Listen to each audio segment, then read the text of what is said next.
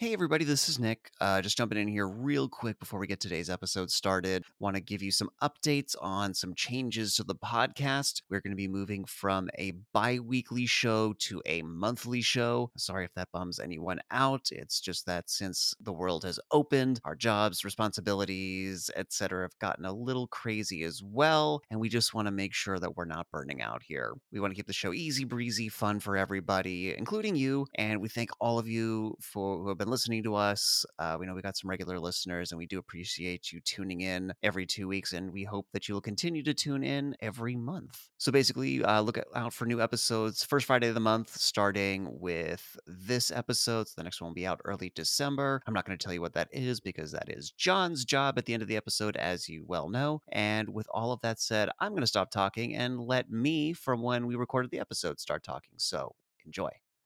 Hello, everyone, and welcome to Millennial Rewind, where we take a not so sentimental look at the movies and TV shows that were around when millennials were growing up. I'm your host, Nick, coming to you from the Teenagers with Attitude capital of the world, Los Angeles, California. And joining me here in the City of Angels is my co host, Jules. Jules, how you doing today? I've been freeing intergalactic sorcerers and running away. and you didn't invite us to help. uh, and joining us from the collection of freakish monsters baked in a monster elf wizard's oven of Southern California, the Inland Empire, is my other co host, John. John, what's happening? I'm circumventing rush hour traffic with my flying penny farthing.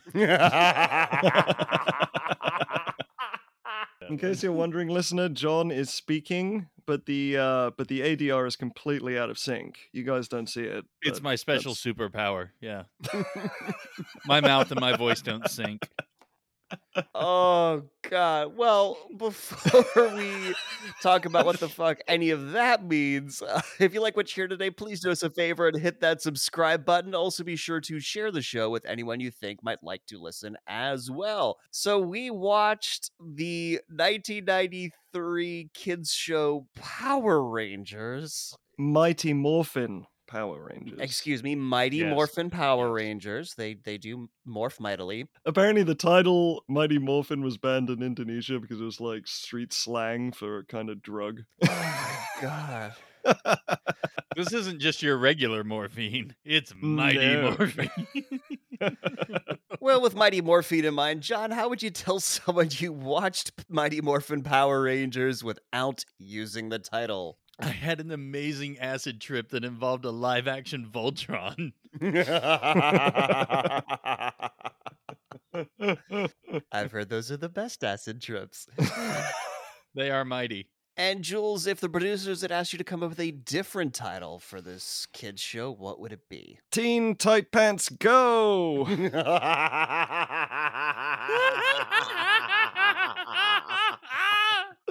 oh shit! I think we can let Julian go home on that. yeah, one, Julian, man. Julian, that's a wrap on Julian. He is he's won the episode. You episode just won early the on. gate. he won the episode. Got that W. God damn. Holy shit!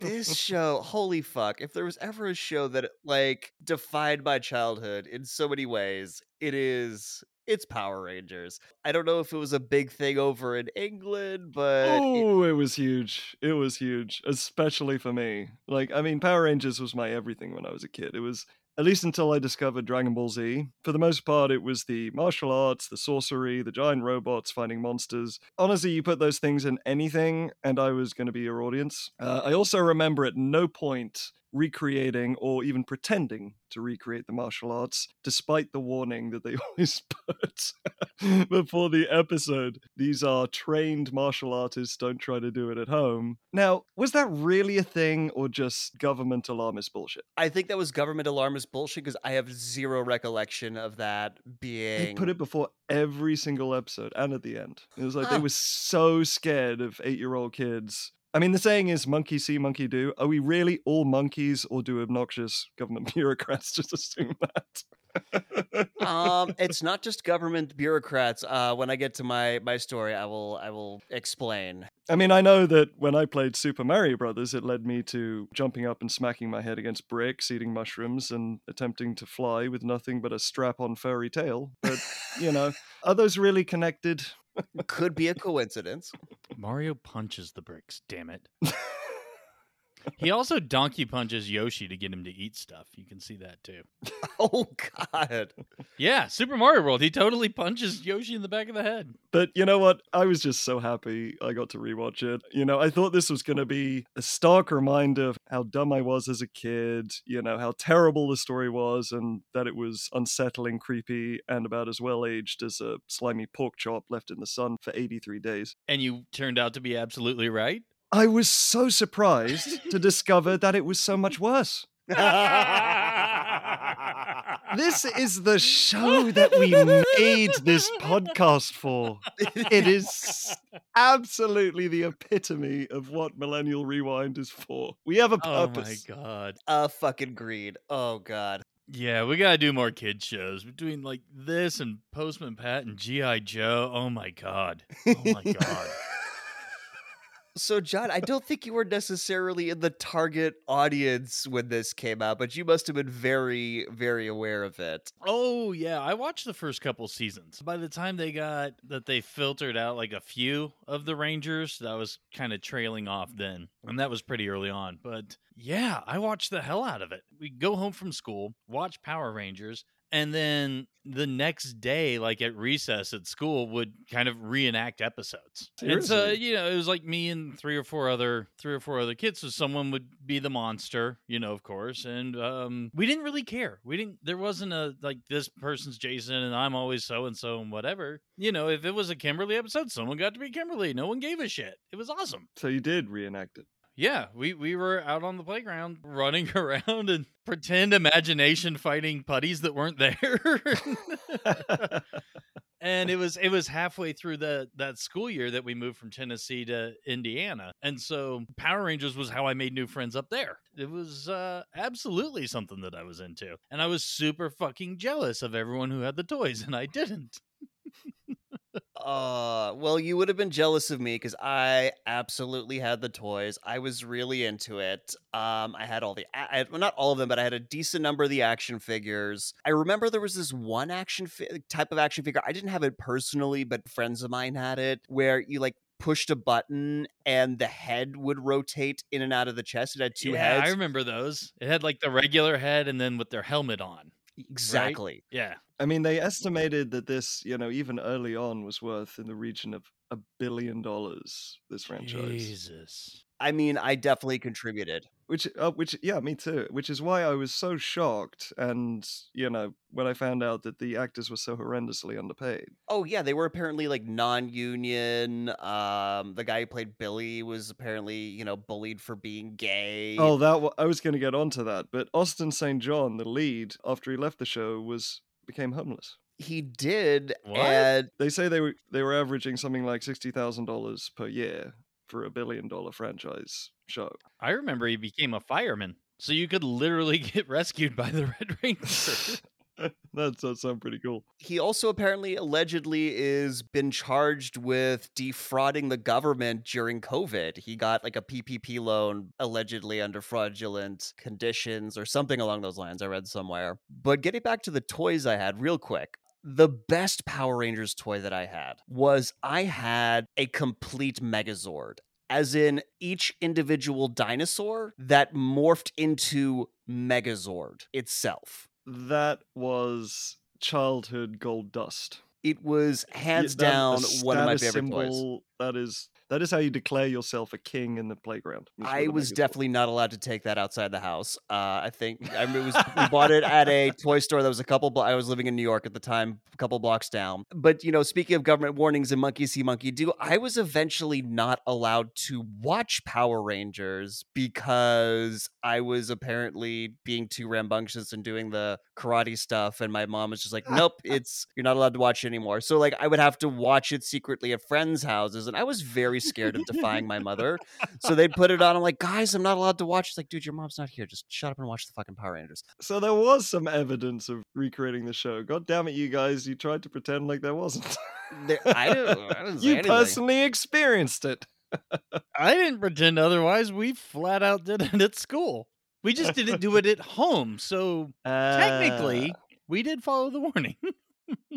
yep, didn't try it at home. Nope. I just remember I always wanted to be a Power Ranger for Halloween, and they had the Halloween costume, you know, because you know the catalogs pre-internet where Right, you, yeah. you know order your your costume from, but they were never because I was such a weirdly perfectionist kid. They were never good enough because you got the the jumpsuit, but the helmet wasn't a pro- full helmet. It was just a front plastic. it was just the mask. shitty plastic Halloween mask. Yeah. Yeah. So it wasn't even like a full head. And I was just like, no, that's stupid. Uh, I'm going to get a different costume. But I did some research recently. And if you have like around a thousand dollars, there's a company in Indonesia that will make you a custom Power Ranger outfit with a full proper helmet. But Mighty Morphin can't appear anywhere on that suit, I imagine, right?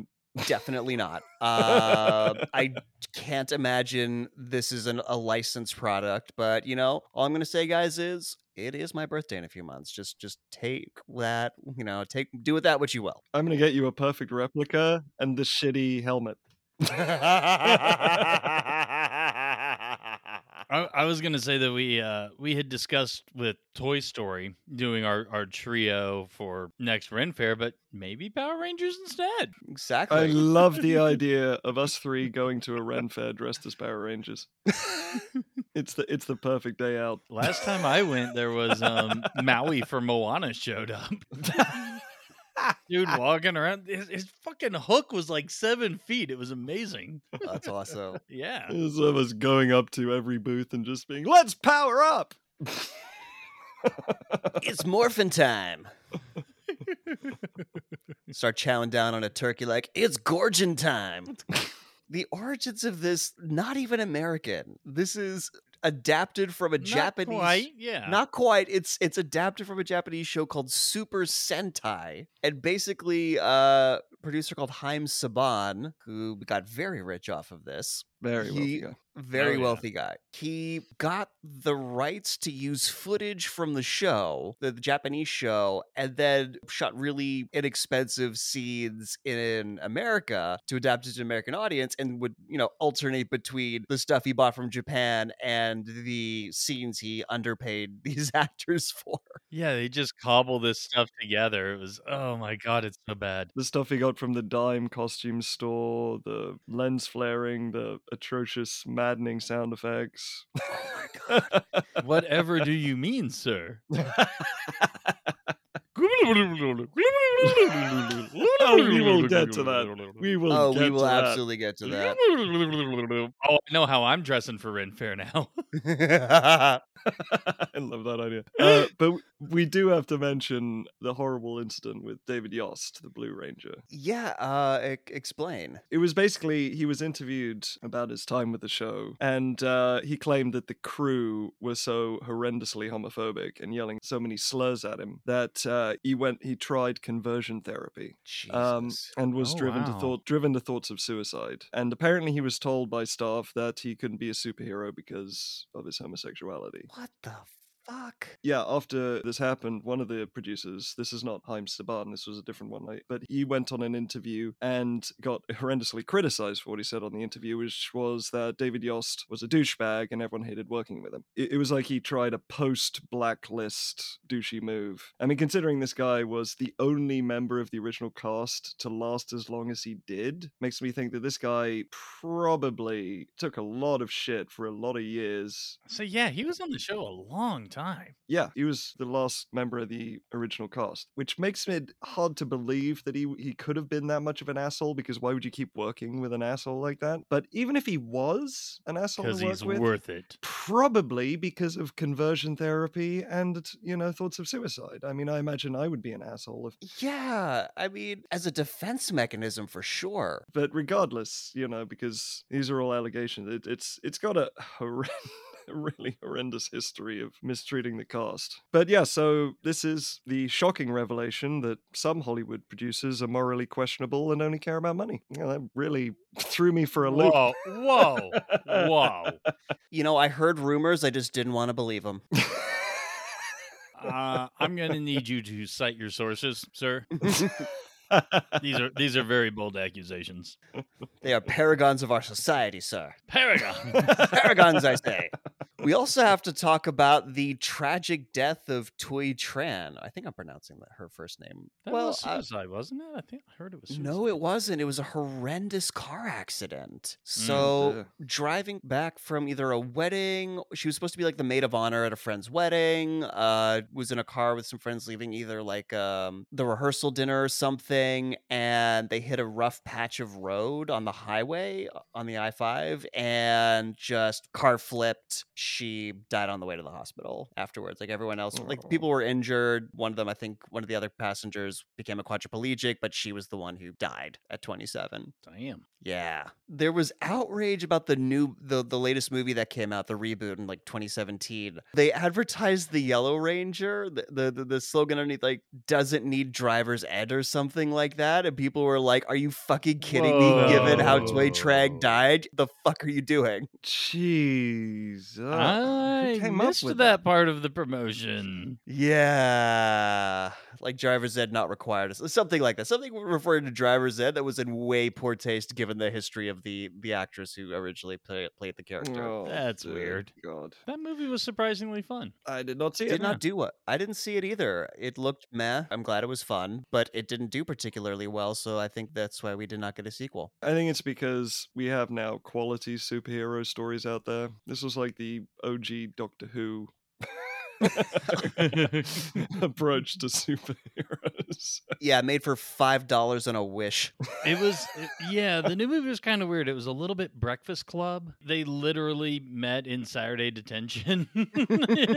Don't Um, you forget about this movie. Yeah.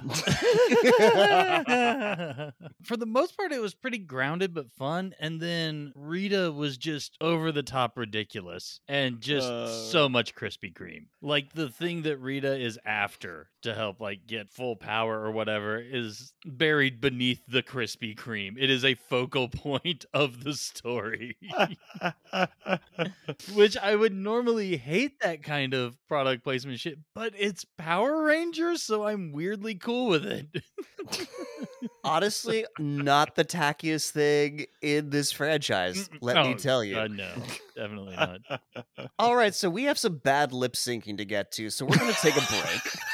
and when we come back, we're going to start breaking down the pilot episode of Power Rangers. How did you say that without moving your lips?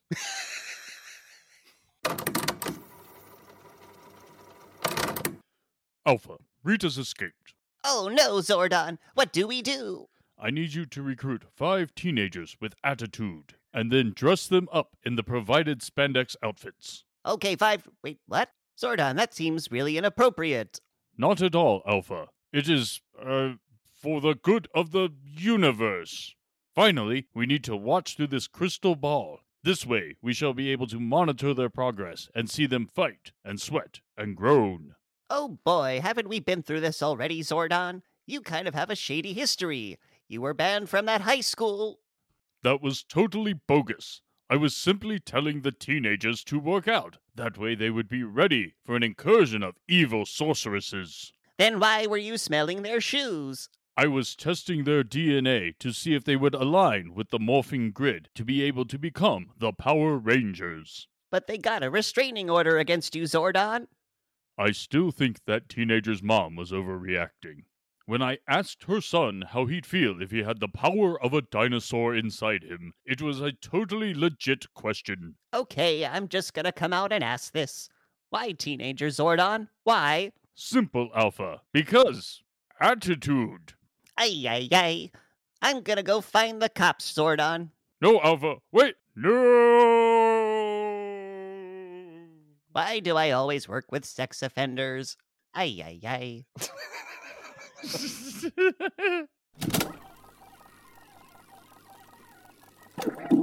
And we're back. Uh, we're going to start off with the pilot episode called Day of the Dumpster. And all I'm going to say about the Christ. intro to this, we, we got to talk about the intro to this series real quick. 'cause Oh my god. This song fucking slaps. It does. I love this song so much. Look, I think everything we remember fondly about Power Rangers, at least before we rewatched it, was the song and just awesome dinosaur bots. I think we just forgot everything else. I mean, with the exception of the singing, this sort of opening guitar riff in the song would have suited Mad Max Fury Road. You know, the guy on the hot rod with the electric flamethrower guitar. That is the kind of song.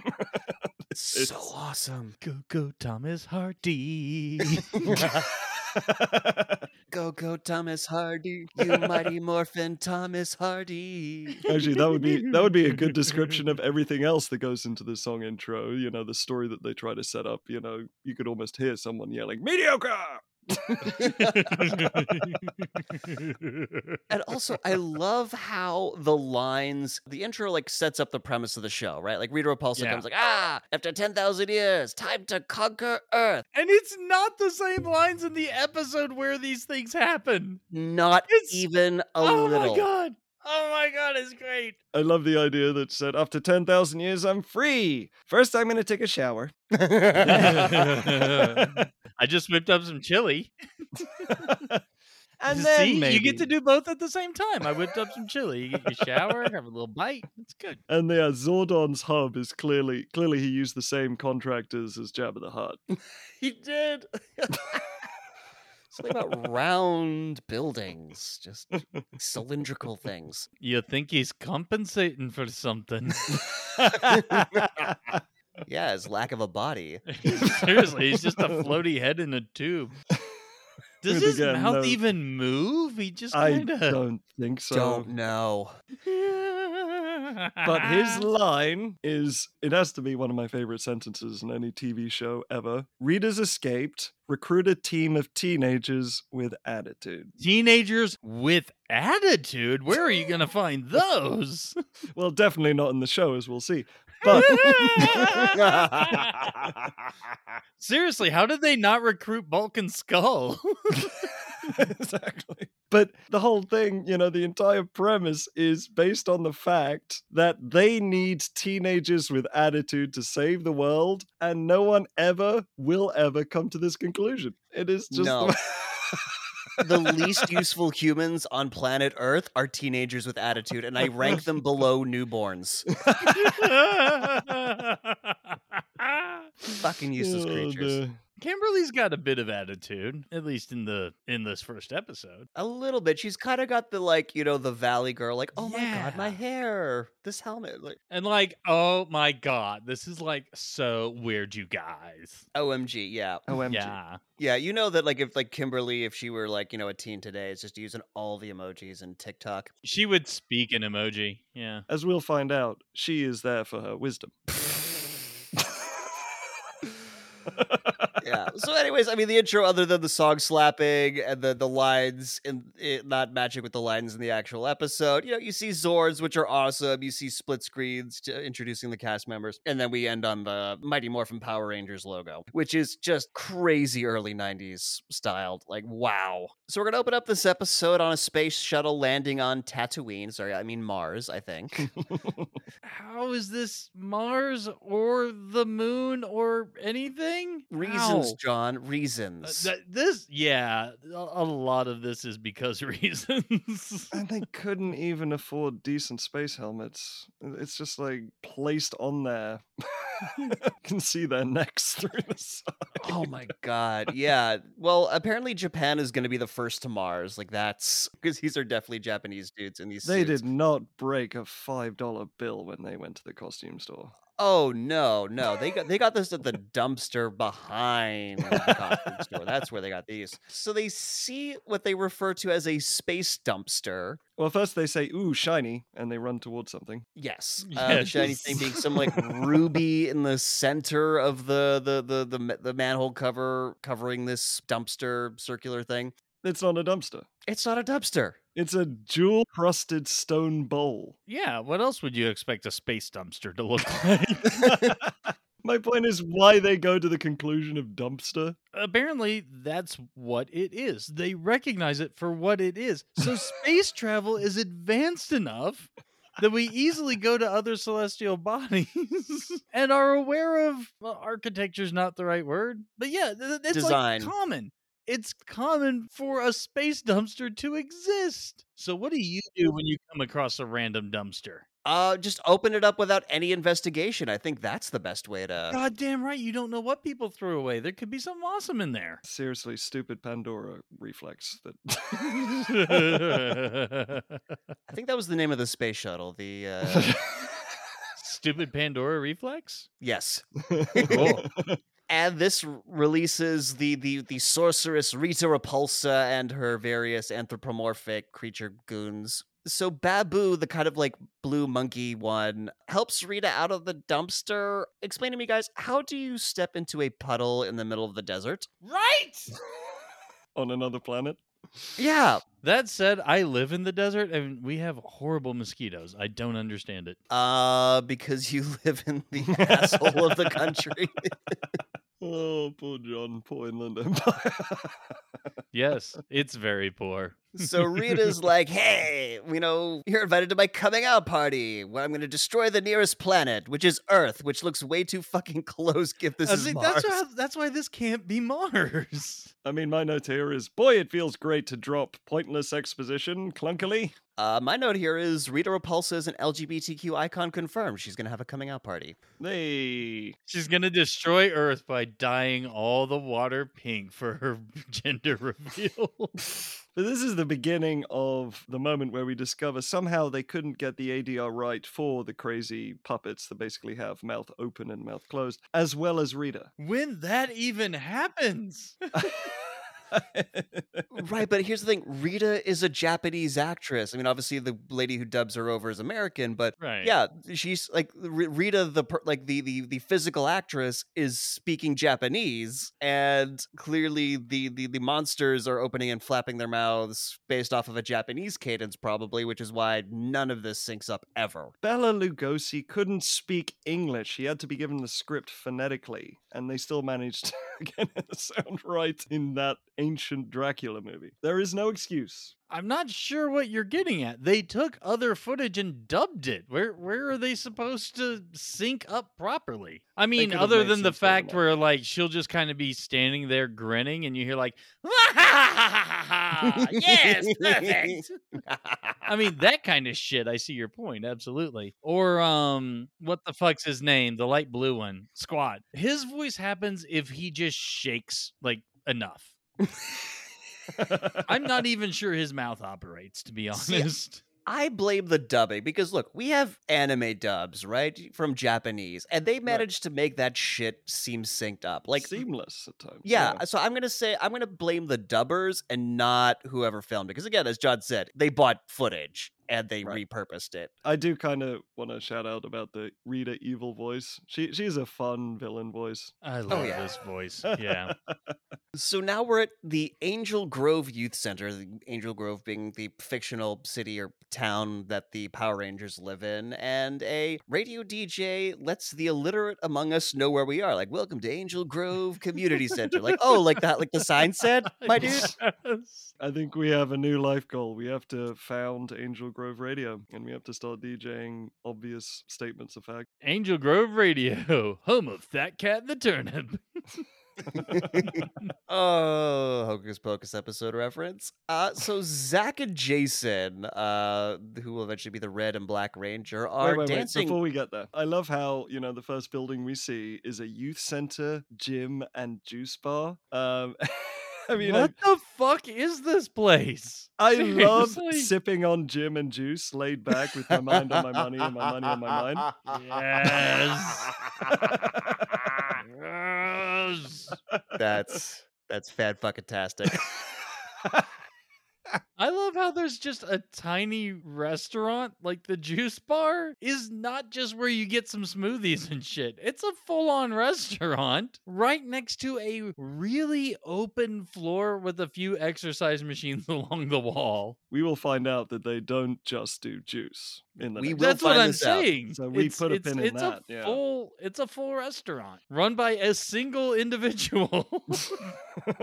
Yes, we, we will meet Ernie in a bit. So Zach and Jason, the future Black and Red Rangers, are dancing with each other. Sorry, sparring with each other. They're they're sparring, definitely not dancing. well, Kimberly's on the balance beam, and I'm pretty sure they reversed the shot.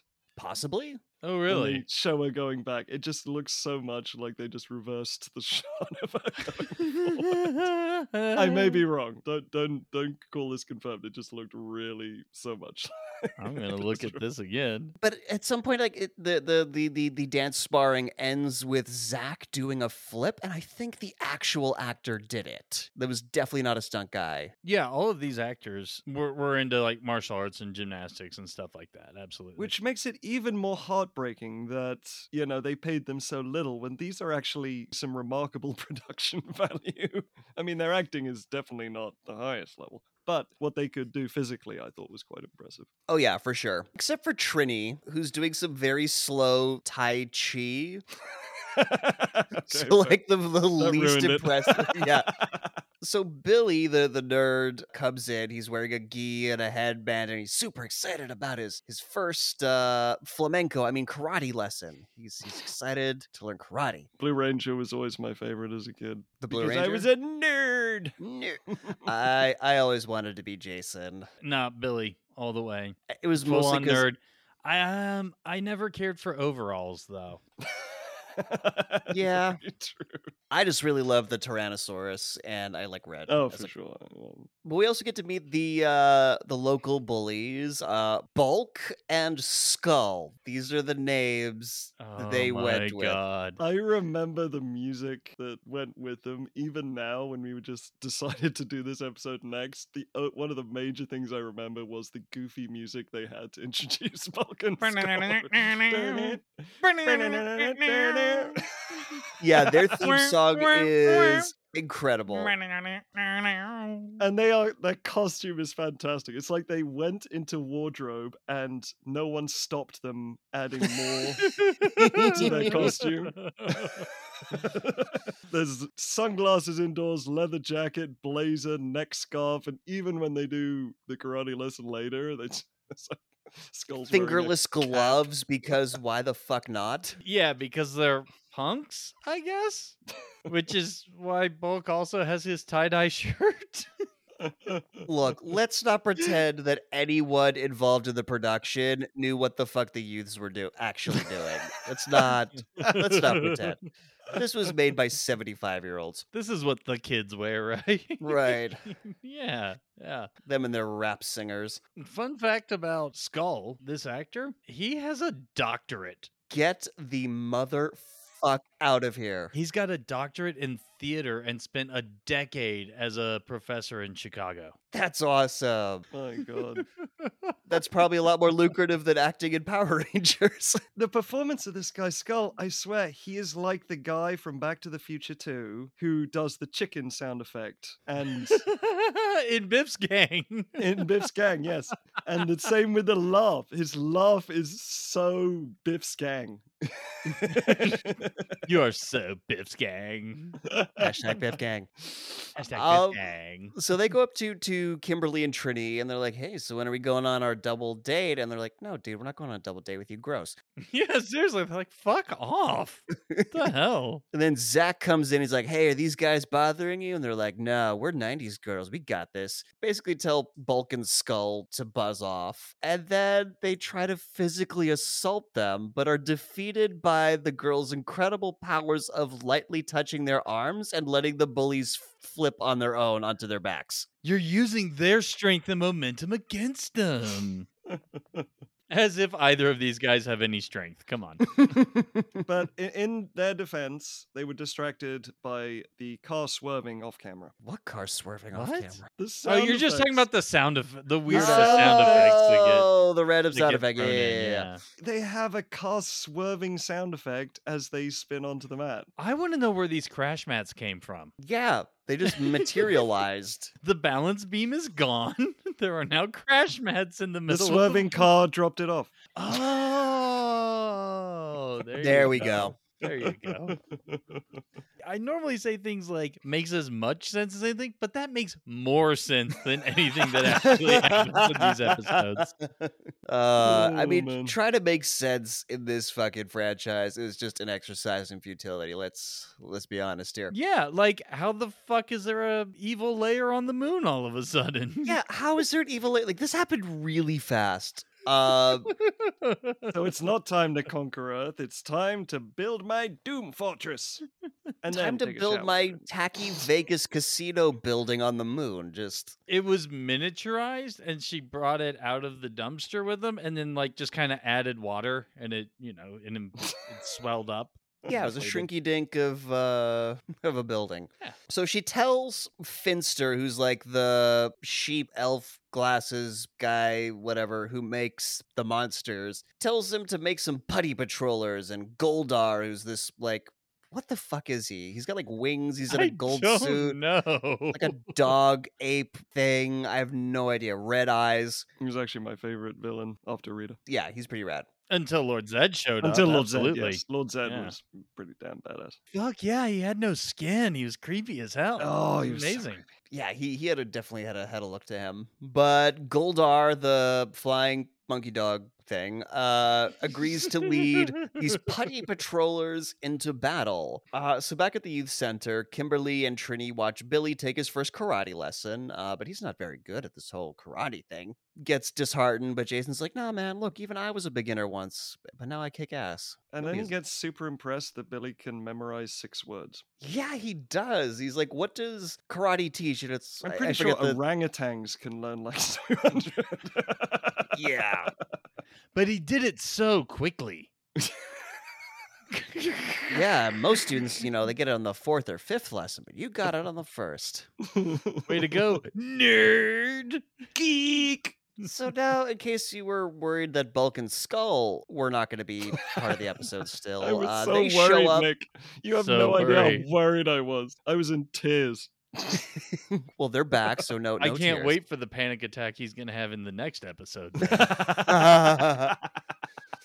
so they come in in their gis, you know, ready for a karate lesson. Jesus Christ! But they've also got their other shit on underneath. They look like it's so weird. The look is really weird. Like Bulk has his fingerless leather gloves still on. It's it's a look. Skull as a hat. and like a denim vest. Like he's a biker. Bulk, I mean, he's he, he's got a denim vest on over his gi.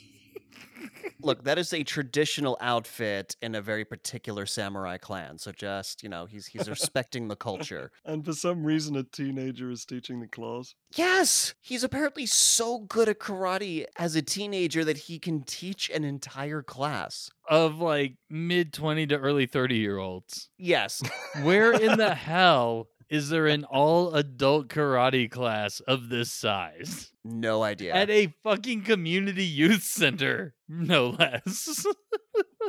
This is something for us to discuss on the Angel Grove radio show. so Bulk and Skull, they, they, they want to learn how to beat people up, and Skull manages to slide in a little racism because he goes like, oh, oh, oh." But Jason says that martial arts isn't about hurting people, and you're right, Jason. It's really about making the people you punch in the face feel feel really good about themselves. Damn right. Call it emotional support. Yes, With emotional my support fist. punch. You got to break them down to build them back up. exactly. I'm only doing this because I love you. So much love. So Bulk doesn't want to like, you know, do any of this wussy not hurting people shit. So Jason offers to show him some, and I'm putting this in big fucking air quotes, advanced technique. Advanced techniques like a spinning jump kick. Like just a regular kick. Just a i'm going to plant my one foot on the ground and kick up with my other foot. Advanced. Mr. Miyagi would be proud. I think Mr. Miyagi would be embarrassed. well, you saw how focused Billy had to be to do those, you know, slow mo blocks. That's beginner shit right there. You can't move at speed until you're advanced. Well, he definitely can't attempt the tornado kick, which is the the spinny kick you were mentioning, John. And this does not go well for Bulk, who is a he is a larger gentleman. Uh, and he just place plants onto the ground because that was hard. Discredit to big guys everywhere. How dare you? And Skull applauds him, so don't worry, he won't lose any. Oh, of self-esteem. course. Yeah. No, despite the entire class laughing at him. Um, Bulk and Skull are absolute bros, man. They are BFFs. They're there for each other. they are hashtag friendship goals. Hells yeah. Class dismissed. Uh, so they're at the juice bar, and Billy, you know, doesn't know if he can has what it takes to do this karate thing. The others, others tell him, no, it's not about strength. It's about what's, you know, it's about using your mind. That's kind of true. you got to use your mind when you're memorizing six words. You do. Using other body parts does not work out well. That's the problem. He didn't have enough mind left over to operate his limbs. so this is where we meet Ernie, the guy who runs the juice bar slash delicatessen slash whatever the fuck he feels like. Ice cooking on a cream shop? Ice cream shop, as we'll see in late in the next episode. I look, I Diabetes. I don't want to like tell people like what they have to look like to run certain places, but we live in LA. There's a lot of juice bars. Gentlemen of his size do not run juice bars. It's always some like some health nut. Yeah, this is the youth center juice bar. This isn't the one that's in the little strip mall, you know. Yeah, it's nowhere near as fancy. God, the neon signs everywhere. It's amazing. it's so wonderfully early 90s. So Ernie comes up, he's got a tray of juices in his hand, and he's like, Who ordered the spinach juice? And I'm going to go ahead and answer you, Ernie. Uh, an insufferable asshole ordered the spinach juice. That is who ordered that. Trini. Yes. Trini, the insufferable asshole. God, these juice, like, listen, if you re- frequent a juice bar and, like, think they're going to detox you, which is not a thing, and you order the kale spinach, whatever, you are an insufferable asshole. Just go away. All of the other juices have large amounts of whipped cream on top. As God intended, yes. I'm starting to think that you might have had too many spinach smoothies, Nick, because you're quite bitter. Yeah, it does explain a lot. Ugh, they're disgusting. and that's when an earthquake hits. you mean the camera shakes? Yes, that's when the camera shaking hits. There's a little bit of, you know, side to side a la Star Trek action going on. and Ernie loses balance enough that Bulk gets, you know, smoothie milkshake all over him. and you know what that means. Peter Parker's not far away. Oh, because of the no, because the his fight with uh, Flash in the hallway, and Flash gets covered in food. Hey guys, so you know what's the best thing to do during an earthquake? Go for a light jog. Yes, go for a light jog outside because nothing is gonna come crashing down and crush you. And Or actually, no, it's it's more like host a fun run because there's a shitload of people doing this light jogging. Jesus, just they come streaming out of the youth center. It's ridiculous. Run towards the earthquake. You gotta run towards it. It's the last thing the earthquake will expect. Reverse earthquake it's psychology. just crazy enough to work. when you throw enough bodies at the earthquake, the hole fills up and stabilizes. Enough teenagers. no, no, the teenagers with attitude stayed inside where ductwork is falling. So at the command center, uh, the Power Rangers command center, Alpha Five, this little disc-headed robot, uh, is reacting to the big one like I will when SoCal gets hit by the big earthquake. By which you mean that you're shuddering with your teddy bear? Yes. Why the fuck does Alpha have a teddy bear?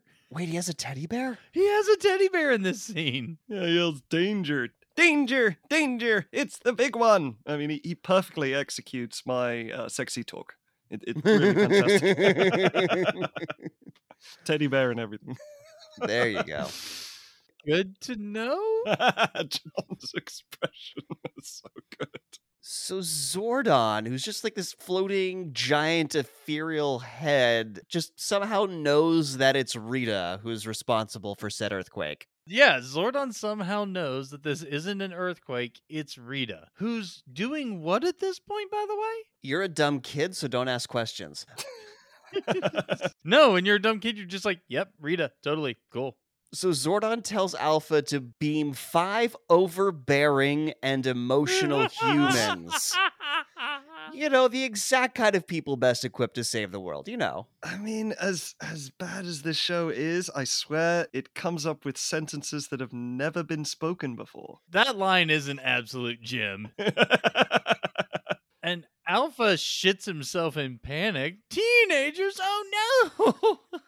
Yeah, my note here is Alpha 5 reacts to dealing with teenagers how I imagine Jules would. Very much so. He is he is instantly my uh my protagonist for this TV show. Alpha 5 is your spirit animal. Oh, absolutely. Oh man, I gotta get that on a t-shirt. Or on a neon sign, actually. That would even be better. ah, there you go. But I think Alpha gets his own back because he chooses these characters who have not been overbearing or emotional in any way whatsoever. I don't think he does. He just pushes a button. There's no scanning, no selection process, nothing at all. He walks over to the console, does a little beep boop, and somehow it plucks these five. But the best with this five getting plucked, they're still in the shaky community center. They happen to get into a very nice little formation. Right. Yes, they I was do. gonna say. And Yes, they then do. They just kind of freeze and start looking They around. pause. Yes. And they're like, Oh my gosh, what's happening? This is too weird. Nothing is happening. There are no special effects going on. They just might have a little tingly feeling on the inside. I don't know what the fuck's going on. It's natural if you're a teenager, Nick. It's natural. Okay. And one of Of the them, I growing up. think it's Billy, is like, I don't think this is an earthquake. Really? The shaking ground and shit falling from the ceiling makes you think it's not? Yeah, what do you think it is, Billy? Seriously? So eventually, uh, the weird feelings manifest into them getting beamed up to the Enterprise.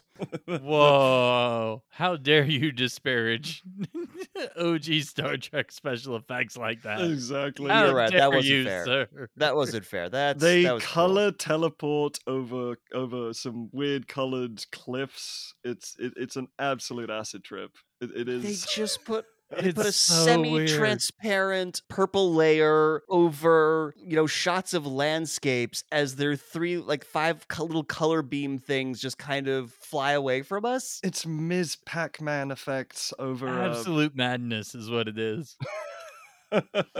well, anyways, they they they rematerialize in the the, the command center. And because Alpha's a dick, he has them rematerialize, you know, like about a foot and a half off the floor, so they still have to fall. I mean, this is not so much a command center as it is Darth Vader's disco chamber. I think that's the best way I can it. The Star Wars themed disco I'm song Han starts playing. Solo. I'm Han Han Solo. Solo. In one episode, Zach does have an emergency meeting where he has to go teach Alpha how to dance. oh, that's fantastic. I watched the first ah. few episodes. I didn't just watch these two. After watching the first, I'm like, nope, I'm doing the assignment and not a goddamn second more. I went, I'm buying some alcohol and calling it a night. Let's do this.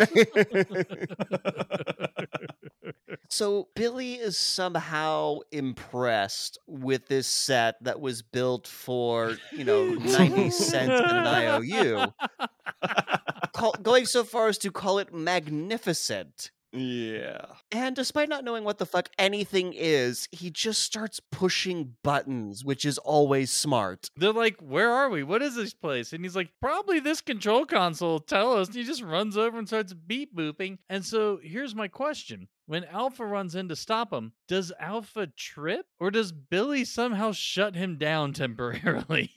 I thought he just tripped because you know the like the, the the control console's on a slightly elevated platform. I'm just saying. I think he hit the remote shut off. But Billy helps him up and he's like, huh, a fully sentient, multifunctional automaton. And that's their word. Don't use that word, Billy. there are also so many lens flares on Alpha. I'm pretty sure this is what inspired J.J. Abrams to a career. I particularly love Alpha's POV shot. This oh is god. the best video quality that 1992 CD-ROMs had to offer. and there's this weird little like because Alpha has like you know the slit that Yeah. he sees out of. So from his perspective, on like above and below the little visor slit, you see really shitty circuit circuitry. Circuitry, yeah. So Zordon appears, uh, and they ask him who and what is he, and he says, "I'm an interdimensional being caught in a time warp," and that raises so many more questions than it answers. Right? Like, where's Frank-N-Furter?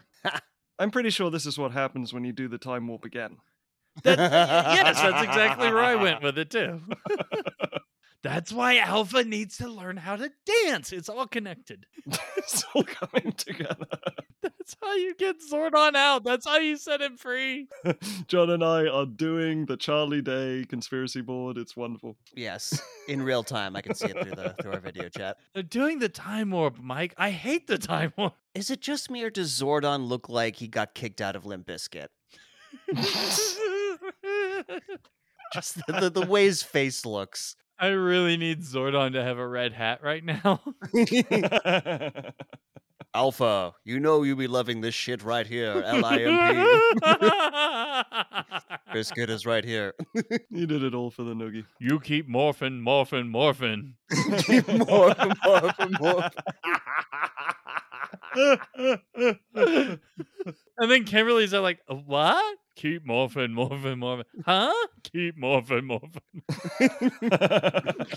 I think the parody video where Zordon is doing Limp Bizkit. Yeah, I think we got to make that, guys. We got to make that. That's to be done. Ah, Jesus. So he says, like, look, you you've I've called you to save the world, and Zack's like, yeah, right, and he's like, ah, a non-believer.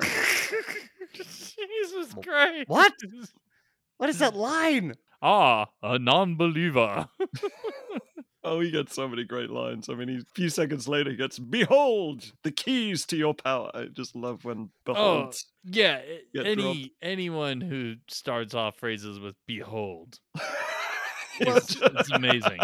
Well, he tells them to go look at the the viewing globe, and we all know that globes are the best configuration for viewing video footage. So he starts, you know, explaining the premise of the world, just in case, you know, you know, we need to get through this. Yeah, it's the first episode, sure. It's the first episode. We're gonna have a little exposition dump here, and he shows them footage of Rita riding something Her flying penny farthing. already. Yes. And Goldar's flying behind her. I did not realize her penny farthing Yep. was featured in this. Yeah, Oh, why does she ride a penny farthing? Fuck you. That's what they could afford. Because that's what they have on Mars slash the moon. I mean, it, it's so much more awkward in the second episode, but yes. What do you mean? What's what's awkward about penny farthings? Penny farthing. So Zordon explains that Rita Repulsa is an intergalactic sorceress who wants to destroy the Earth with her putty patrollers. This is a sentence I've said in this lifetime. And as we'll find out, They have like eight of them. Um, Yep. Which which is not going to destroy Earth. That's not going to conquer Luxembourg. Well, you have to wait for the molds to cool down before you make more. See, that's the problem. Yeah. Yeah, Rita's problem is that she just keeps sending them as soon as they're baked. Yeah, you got to let them cool first. Agreed. Well, no, I'm saying just amass an army first. Exactly. And then they could drop mm. down out of portals, not even using parachutes, and totally take over the world with their shitty martial arts.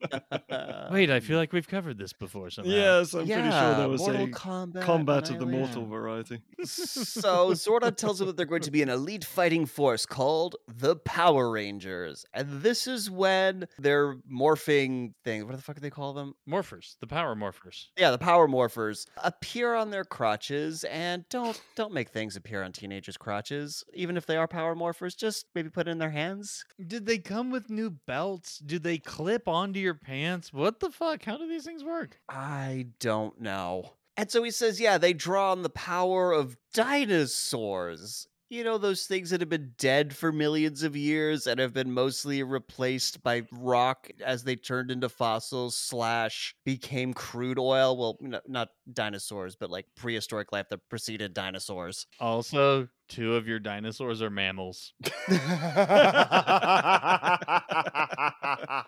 Three fifths of you will channel the power of dinosaurs, who are also robots for some reason. Look, this was the Power Rangers three fifths compromise, okay? Wow. I also love the description he gives because for each of them, like they they're given for their particular character traits. But my favorite is Kimberly because apparently she's wise. yeah. How? I mean, It should have Zordon should have said, Kimberly, you are ditzy and dumb. You will command the Stegosaurus. That is that is what should have transpired here. well, uh, pterodactyl because she's flighty. See? Come on, Zordon. Get it together. And so you will pilot fighting machines called Zords. And Zach says this a lot in the series. Like, I don't get it. And instead of being like, what the hell's a Zord? Or what do you mean by that? He's just like, I don't get it. I Yeah. agree, Zach. I agree.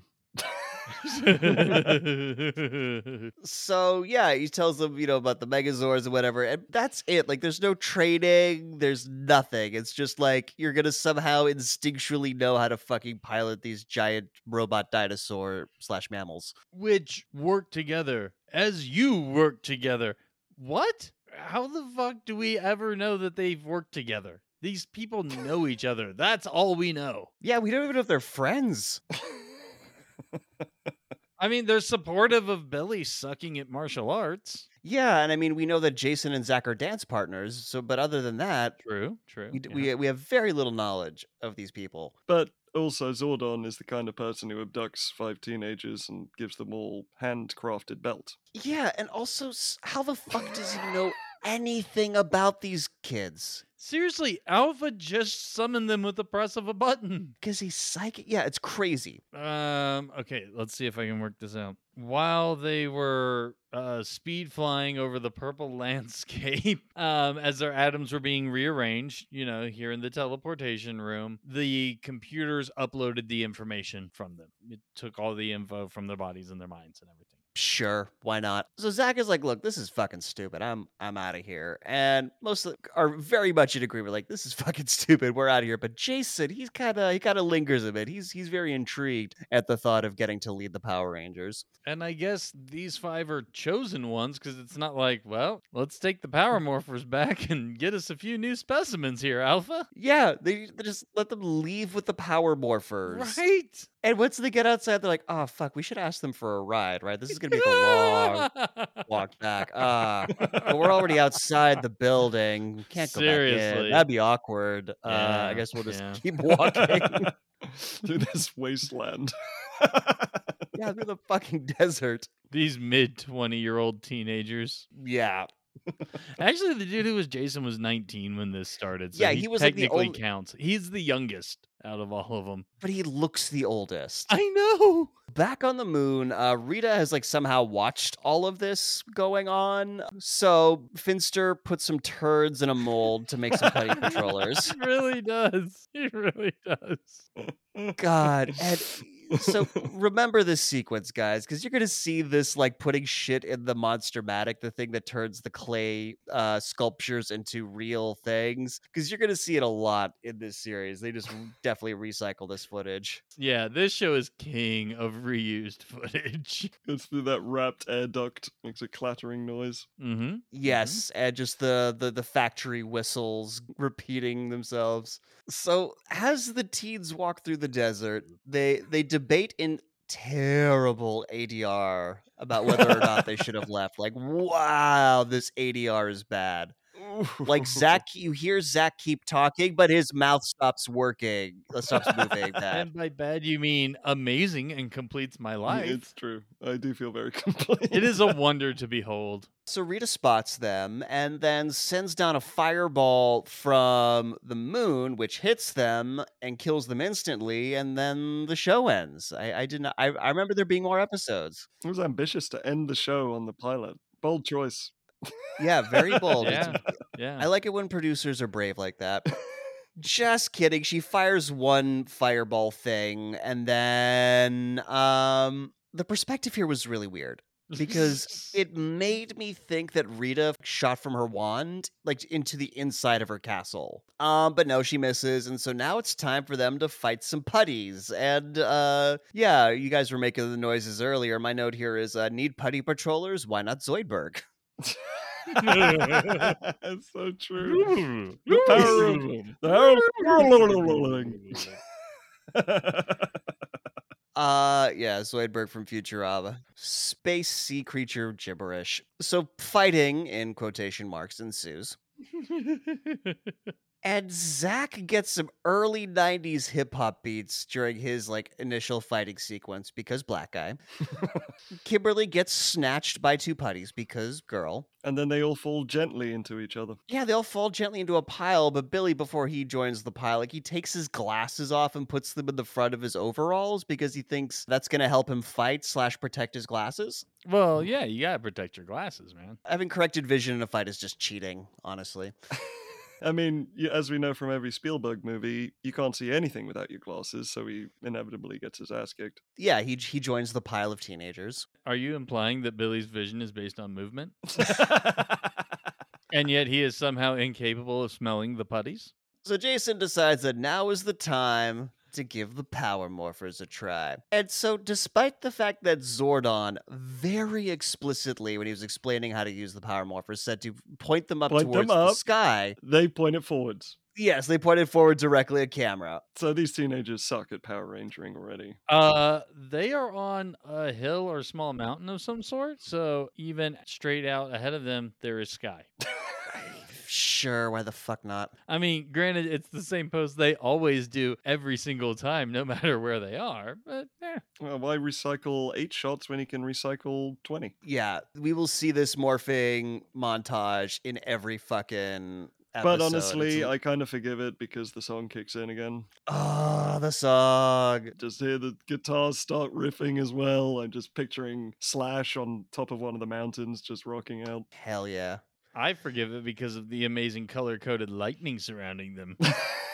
that conveniently obscures their clothing so they look the same and you're not like oh shit they're in a different outfit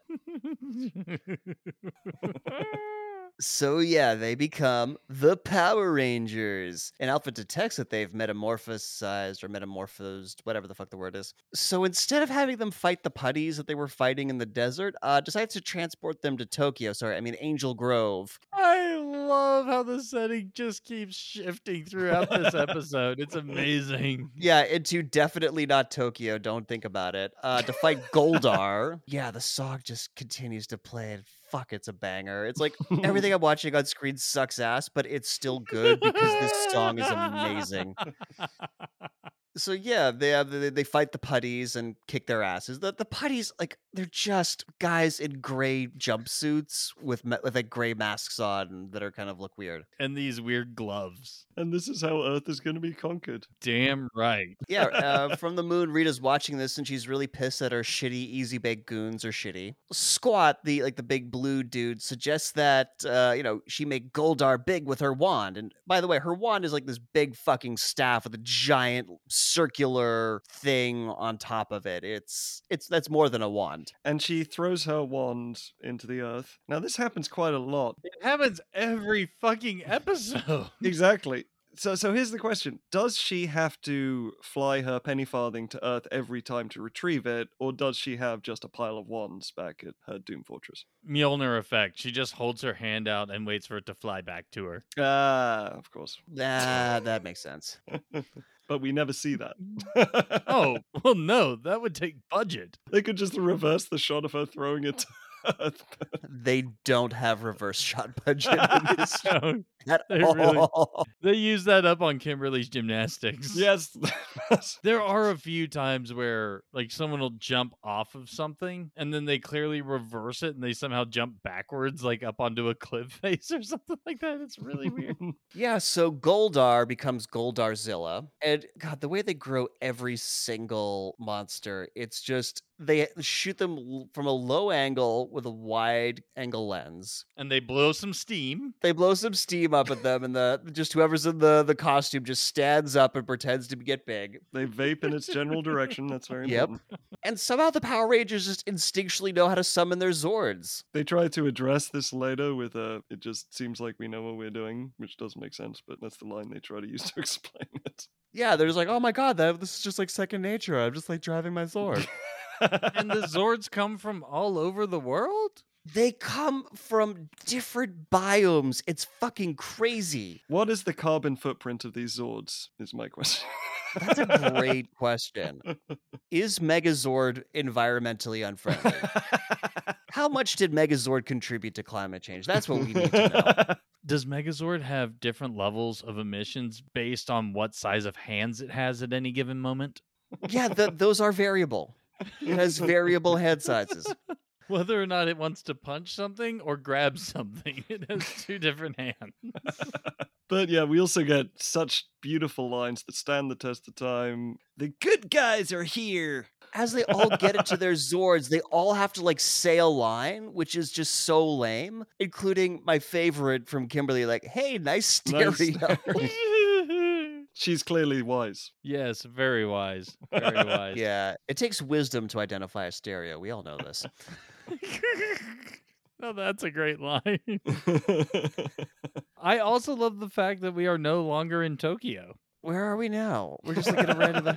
we're, we're just in the random outdoors. It's not the desert mountains where we were fighting the putties earlier. We're not in the middle of the city. There's. Eh, it's kind of a forest, but not really. It's whatever they could get from the Godzilla people. Because, yeah, it's just dudes in costumes pretending to be way bigger than they are. Because this is what Japan does. And does so gloriously, sir. So good. I, I agreed. With too glorious effect. God, Jason starts yelling when he's in Power Ranger mode. Like he's pretty soft spoken when he's in human mode. He's like, "Come on, guys, we gotta fight the the monster!" Yeah, like massive tonal shift with Jason. They all are a lot louder and more excited. I think maybe they're trying to match the like the, the Japanese actors' movements because you can't see our faces, so we have to overemphasize all of our gestures sort of acting. And uh, yeah, we are treated to this incredible robot versus monster fight. Seriously, worthy of Pacific Rim. You've got to watch it. so many sparks. so many sparks. And for some reason, so like the the the, the first mode when they connect is uh like a heavy tank mode that rolls along the ground. Apparently this doesn't do fuck all. So they got to transform into a guy without a weapon mode. Yes. And I hope you like this footage because you're going to see it every fucking episode. yes, you fucking are. If you didn't love it the first time, you will learn to love it. Along with the morphing sequence and Rita's wand traveling to Earth. like, Yeah. A solid third of these episodes are exactly the same footage. and John is barely exaggerating. Holy fuck. So after getting their ass kicked for a bit, uh Jason summons a giant sword that he somehow knew Somehow existed. knows, yes. Yeah. Also, where is this sword stored that it just comes out of the sky? Venus. Sure, fuck it. It's on the outside of the firmament and the little window opens so the sword can fall through. No explanation is too ridiculous for this shit. So Goldar chickens out. He just kind of phases, teleports back to the moon. Uh, You might say he'll chunky chicken out. yeah. We will get to the Foreshadowing. Is this enlargement spell like time based? And that's why he had to piece out of there? Because he's his regular size when he gets back to Moon Palace. Yeah, I don't know how any of that works, but he, he I think he just saw Megazord and he's like, nope, not fucking with that. Saw that big ass sword. I mean, there's no way that me with my sword could ever do anything up against that.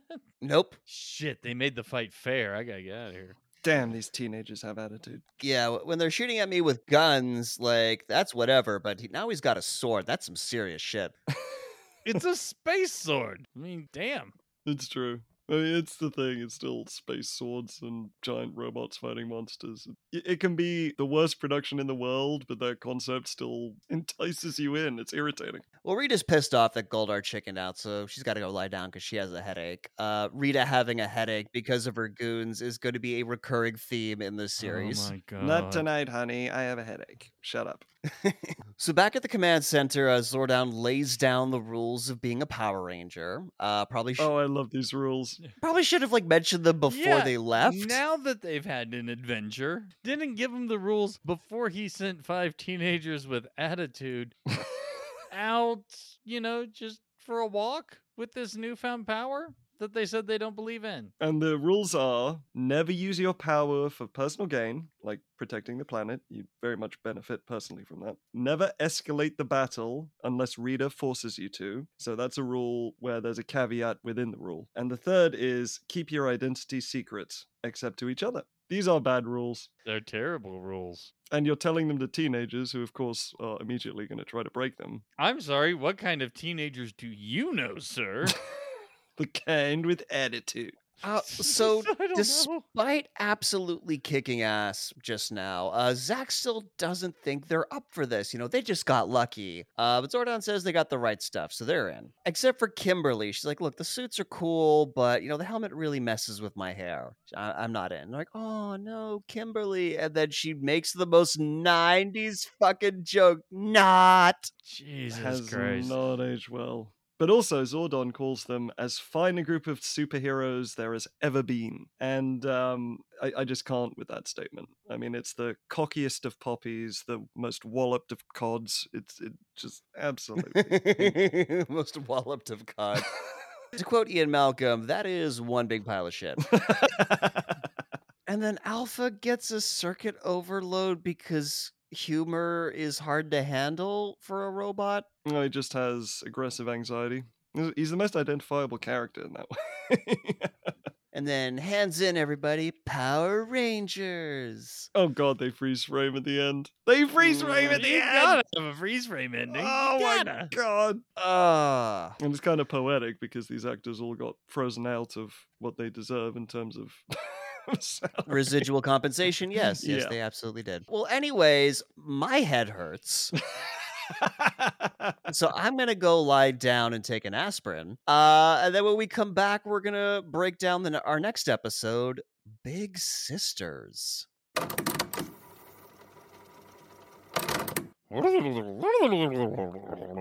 Oh my god, what the hell is that thing? Hey, it's a putty Why is it called a putty? made out of clay. Wh- Which part? Well, the head. I I think I, maybe just the face. I don't know. Okay, look, Jules, John, I don't think that's a good name for w- whatever the hell it is. You know, it just represents a small part of its body. I mean, do we call people nosies? Do we call rhinos hornies? Do we call Arnold Schwarzenegger Botoxy? Hey, we are coming up with a name for you. So stay out of this for now, all right? Let's see. They're all grey. Is that a thing? Gray guys? Gray dudes? Does that work? Nah, it doesn't really work. We don't know the sex. Tell me about it. They have blousing spandex. We could call them spandex blouses. Oh my god, Jules. It's like you're not even trying. Ah, god damn it. It's me, Arnold Schwarzenegger again. I was choking on another chicken bone, and you fucks didn't help me again. You're such fucking assholes. Oh, what are the odds? Look at this, guys. Oh my gosh, Mr. Schwarzenegger, good to see you again. Hey, why are you wearing that that face? This is my normal face now. The Botox hasn't been kind to me. Oh, that makes sense. You know what? Fuck you. I'm going to the hospital now. And by the way, this is just reminding me that you three are the fucking worst. Still a big fan. Can't wait to see you again. Love the spandex. Fuck you. I hope you're killed by a chunky chicken. Chunky Chicken almost got the best of him, that's for sure.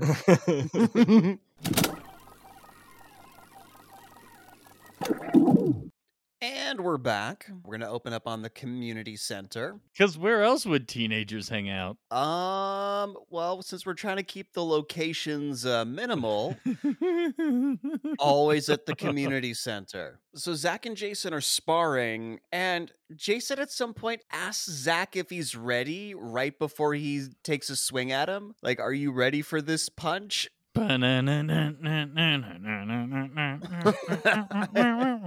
That's how the best sparring goes when you telegraph exactly what you're going to do so your opponent knows how they need to react. it's time to attack. Uh, so Kimberly and Trini are looking for someone called Maria. A little girl. They're they're being the big sisters too, like a big sister, little sister kind of program. Yeah, my note is they're already abandoning kids. I think in this Eh, case the this kids more the abandoned kid them. ran off. Yeah, Yeah, yeah. I don't want to think about the our metaphorical implications here. So we see a hand turning off a way too accessible hot water valve. Jesus Christ. I'm sorry. This episode is almost a fever dream. It's starting right out the gate. I just, oh my God. I had multiple seizures just watching this episode. It's ridiculous. I'm going to be saying some sentences I never expected to say in my lifetime. So a bunch of dudes come running out in their towels. Yeah, because the locker room and the showers of the community center empty right into the restaurant slash workout facility. Well, you know what I do whenever someone screws with the water and I'm in the shower is run stark naked through a populated area. You know what I do while I'm in the shower? Is I mistake shaving cream for shampoo. As one does. We've all been there. The menthol gives you that tingling burn that lets you know it's working. Also, who knows? There might be dinosaur embryos in that can. Just saying. you always got to check. You always got to check your shaving cream for dinosaur embryos. Yes. Who knows? It could even be a mastodon. Find me at every drugstore just going through. it's, in one of them. I know it. Just trying to unscrew cans of shaving. Sir, I'm going to need you to step back from the barbasol. And that's when we see that the the hand belongs to a 12 year old cross dressing Tobey Maguire. Sorry, I mean Maria. Maria. Her name is Maria. It's the kid that Kimberly and Trinity were looking for. the story is not for the faint of heart. This is true. This is true. This girl had to solely have been cast due to the fact that they thought they could swap her out with the Japanese footage. Oh, easily. I don't think they they dub her actual voiceover. They do dub her I, uh, because I was going through the credits, of course, trying to find Baywatch connections, which there aren't somehow. I don't know how that happened. Let's not pretend this show rises to the level of Baywatch. it's too high a standard. You can. Exactly, Jules. You can. But there is no credit whatsoever for this girl. Really? And so I went to the Power Rangers wiki to look up Maria, and it lists that it is an unknown actress who was dubbed over by the lady who would go on to predominantly dub um, Scorpina, recurring that villain makes Scorpina. sense. I was listening to her. I'm like, this is not a child's voice. No, no, they absolutely dubbed this child. well, I'm glad you found that out because I was like, that's definitely an adult pretending to be a kid. yes, it is. so on the moon, uh, Rita is talking to herself about how she wants to get those rascally Power Rangers, and then she's like, ah, I have an idea. Cut. I'm so sick of those do-gooders. I gotta find a way to get rid of them. And my note to that was how I After feel these about important messages. How I feel about boy bands. But yeah,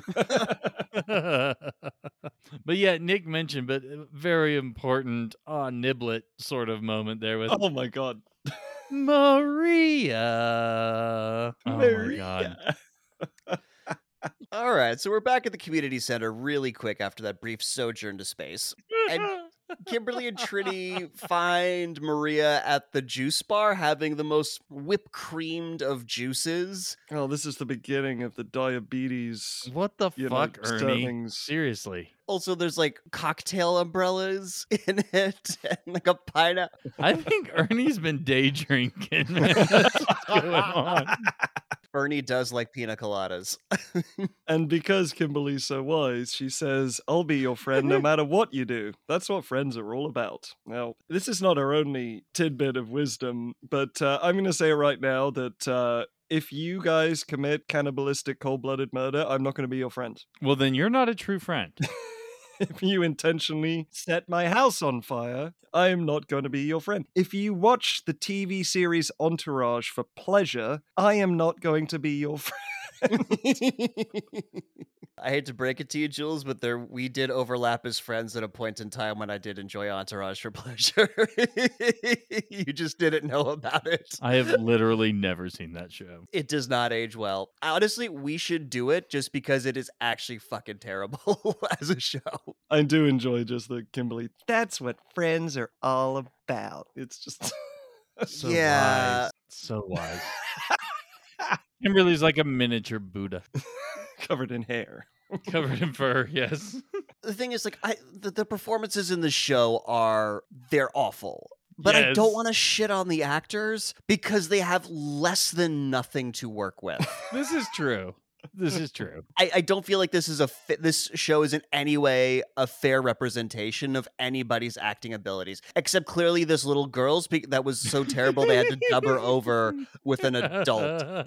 Are you claiming line gems like the good guys are here is not something you can work with, Nick? As much amazing of an actor as I am, I'm gonna go with no. By the way, all this like we'll be your friends is in response to them asking Maria why she turned off the hot water, and it's like, well, it was to get your guys' attention. Maria just wants to watch the world burn. Jesus, apparently. Well, at least the skin of the boys in the boys' room. Well, no, she turned off the hot water. Fine, freeze them. She wants to watch the the boys freeze. Show up nipples.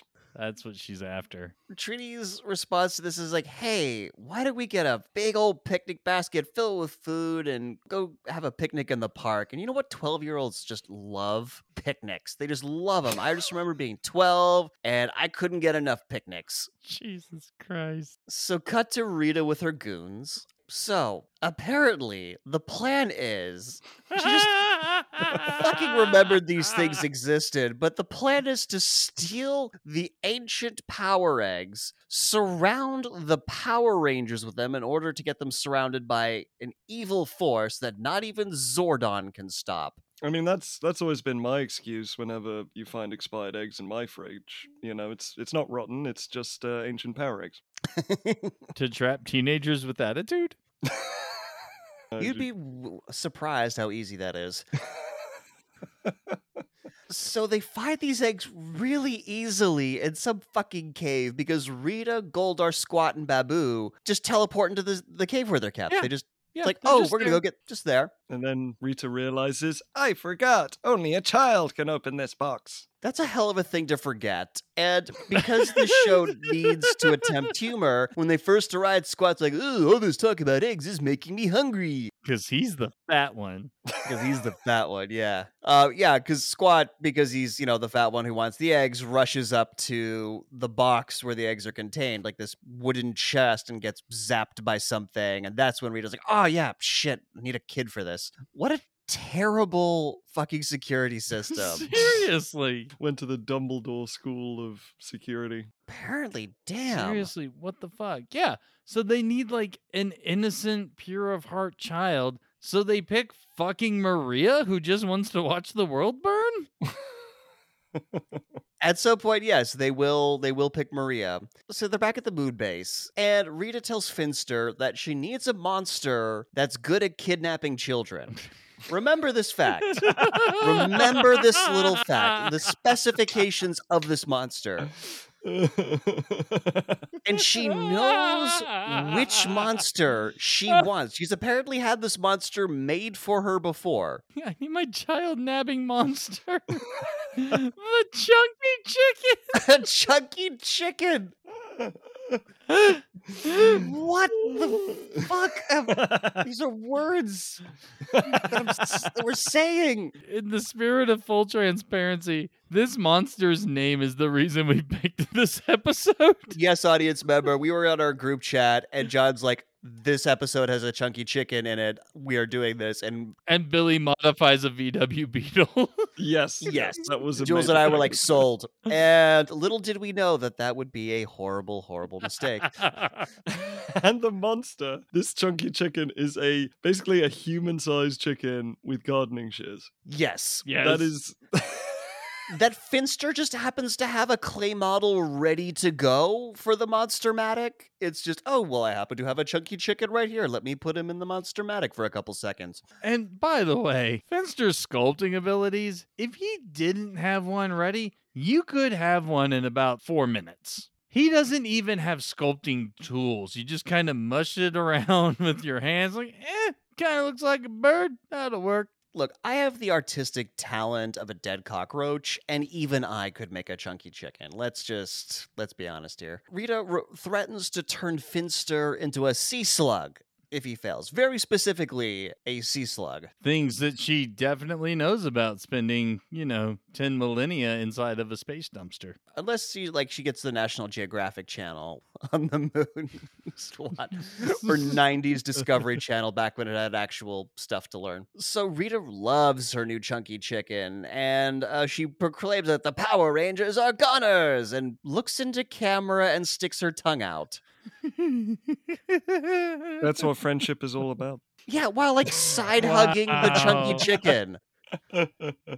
These are things that were just said. Side hug your chunky chicken and stick your tongue out. If you know what he means. So now we're at a park for the picnic that 12 year olds are definitely into. you can tell that Maria is absolutely into picnics because her skirt and the picnic blanket are exactly the same. From the same material. They're both that shitty kind of red check slash plaid sort of thing that's at like cheap Italian restaurant tablecloths. Oh, yeah, like Lady and the Tramp kind of tablecloth. Yeah. You know, Maria like is very appreciative that they're gonna be her friends. You know, like she tries to connect with her. Her dad tries to connect with her, but you know, there's definitely some things he doesn't understand. Kimberly and Trini are her friends, and she can always talk to them. Well, she says, um, you know, we'll listen. That's what friends are all about, as opposed to, you know, walking away because your friend's talking shit. Yeah, there are hard limits to to how much you're obligated to listen to a friend. Sorry, what was that? so Kimberly then asks Maria who the raddest boy in school is. Oh, this Oh. fails ah. the Bechdel test, doesn't it? So So hard. They could talk about anything in the entire world, and it's boys.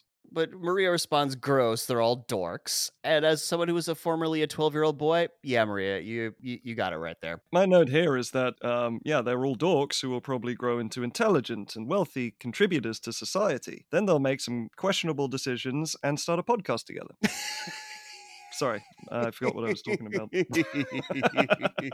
Jules, you doing okay, man? You want to talk about something?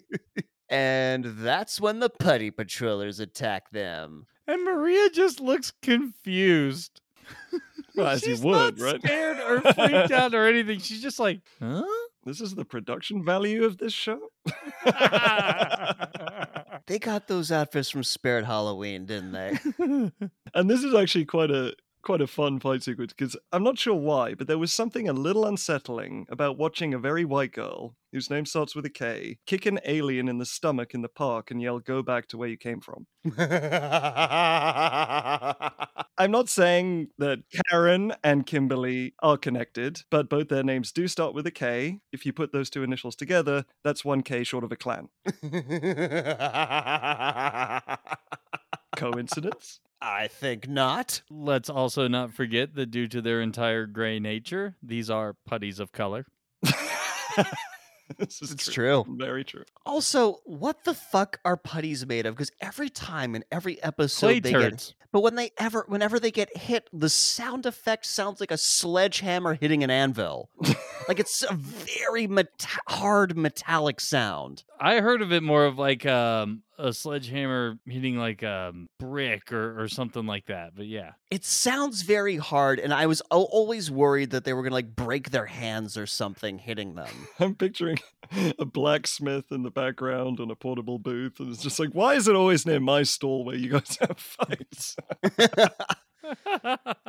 It's Clang, really a clang. coincidence that you're getting hit as I'm molding this medieval armor over here. It's- every time. we just get a whip pan over. But despite Kimberly's best slow motion somersault kicks, uh, they kidnap Maria. And hey, guys, so you remember how uh, Chunky Chicken was created for his child kidnapping abilities? yes, the thing that he is so good at, you can't even see him pull it off. He's that sneaky.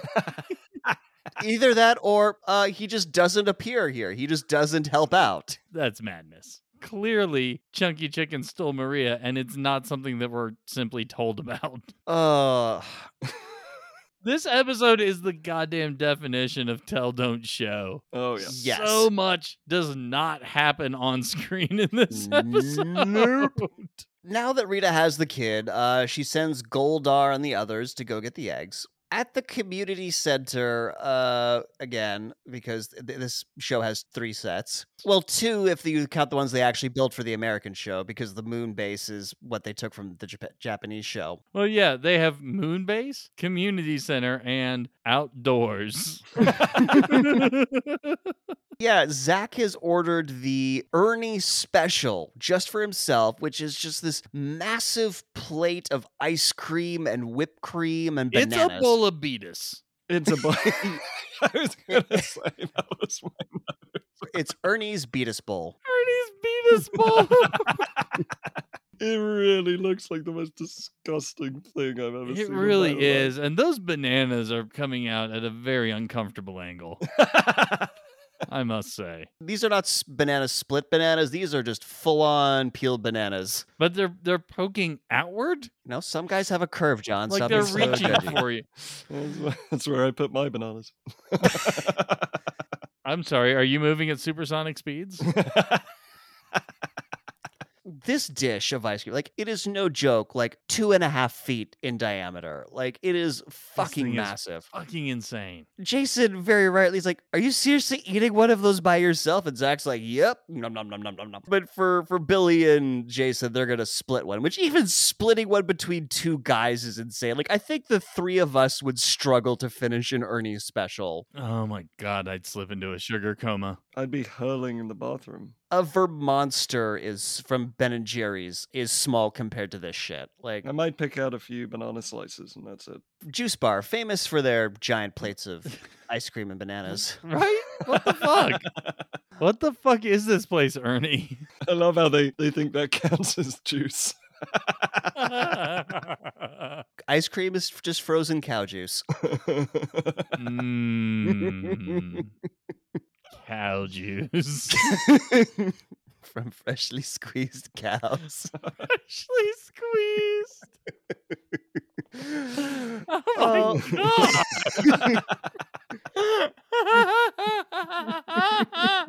god.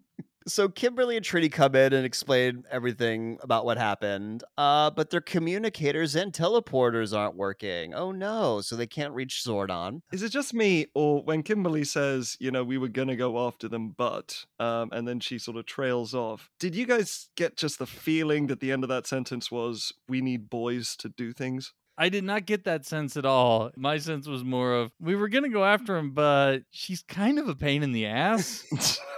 Like she's a little much. yeah. Yeah. And yeah, Kimberly comes up with another fantastic and wise line. You know, this is turning out to be more than a bad hair day. Your hair's fine. Yeah, her hair's fine. What the Your hair's fine. Amy Jo Johnson, your hair's fine. By the way, I absolutely had like a little young child crush on Kimberly. I thought she was she was purty. Yeah, so the communicators and teleporters aren't worky, working, but Billy's like, "Hey, I've been working on something in the garage that I think can get us to the command center." So off they go to Billy's house. Here we go. The Cut to the rad rad bug. bug. Yes. Oh my- Yes! Go Red Bug! Oh, my sweet baby Doctor Who tin can Jeebus. It is a Volkswagen Beetle with a subwoofer spray painted silver and mixing dishes also sprayed silver on the top and sides. It is absolute magic. This would be like calling it the lit bug today. Like this is hello fellow kids to the nth fucking degree. Holy shit. A goddamn geriatric wrote this fucking episode. And Billy says it does 0 to 3,000 in 2.8 seconds, and Zack says, I'm sold. And Zack, you are not sold. There, there is no Yeah. way. No one questions this. so clearly, Zack wants to die? Yeah, I'm pretty sure you die if you accelerate that fast. You just liquefy from the inside. You just, you know, we know that we'll later learn that the the the rad bug has autopilot, so they just arrive at the fucking command center and they're all just goop. That's what the subwoofer on the front is for. It's an inertial dampener. Whoa, wait. Are the Power Rangers going for a midnight race? You're goddamn right they are. We'll see what happens when they get stranded in the desert with coyotes just out of frame. Face coyotes. oh Uh, go man! listen to our GI Joe episode if you'd like to get any of that. If they'd done Tie Fighter sound effects for it flying through the air, it would have been so good. Ah, would've been perfect.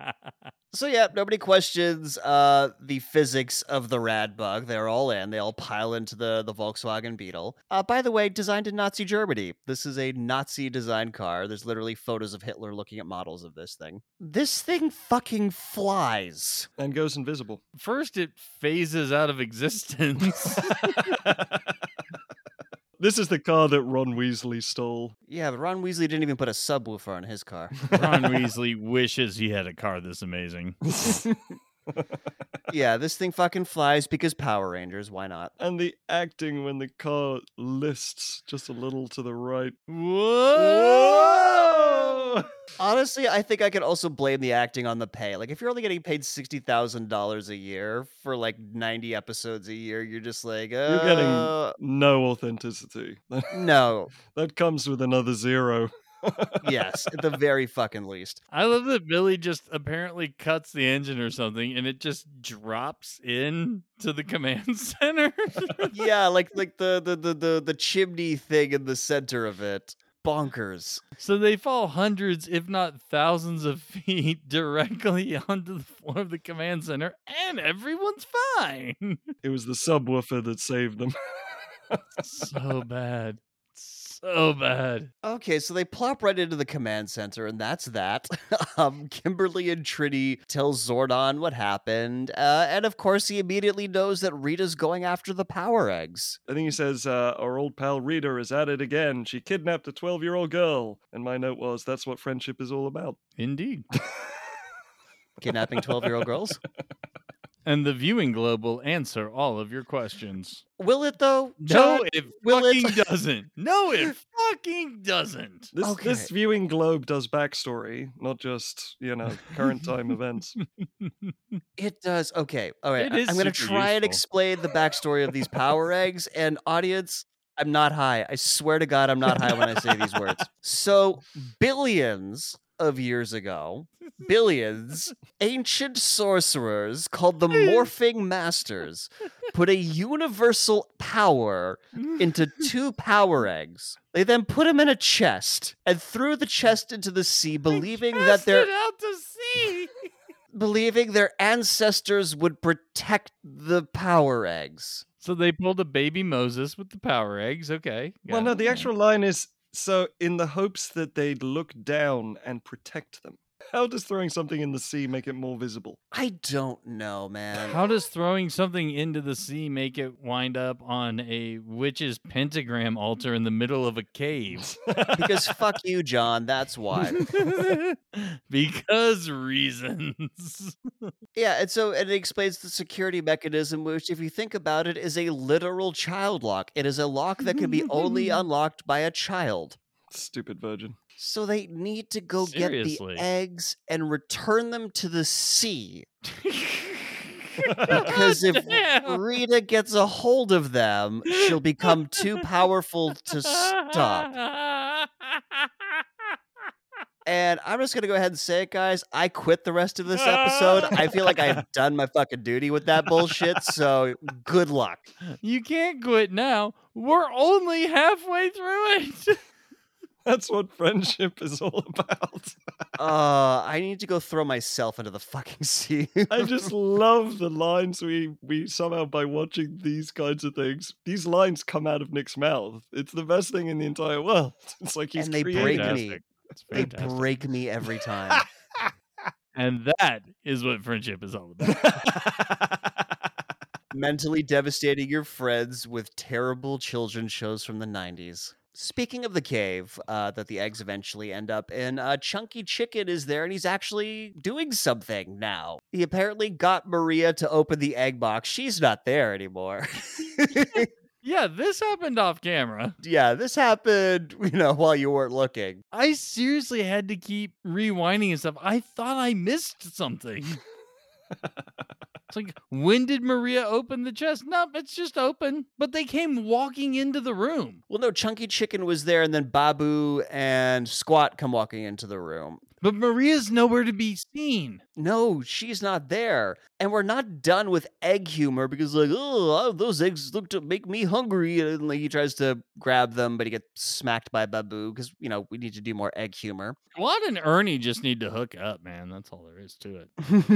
If, if we ever need pseudonyms for this podcast, Chunky Chicken, Baboo, and Squatt have to be the ones so, despite needing Maria to open the crate that the eggs are in, Baboo closes the fucking crate as soon as he picks it up. Well, now it's outside of the protective circle, you see.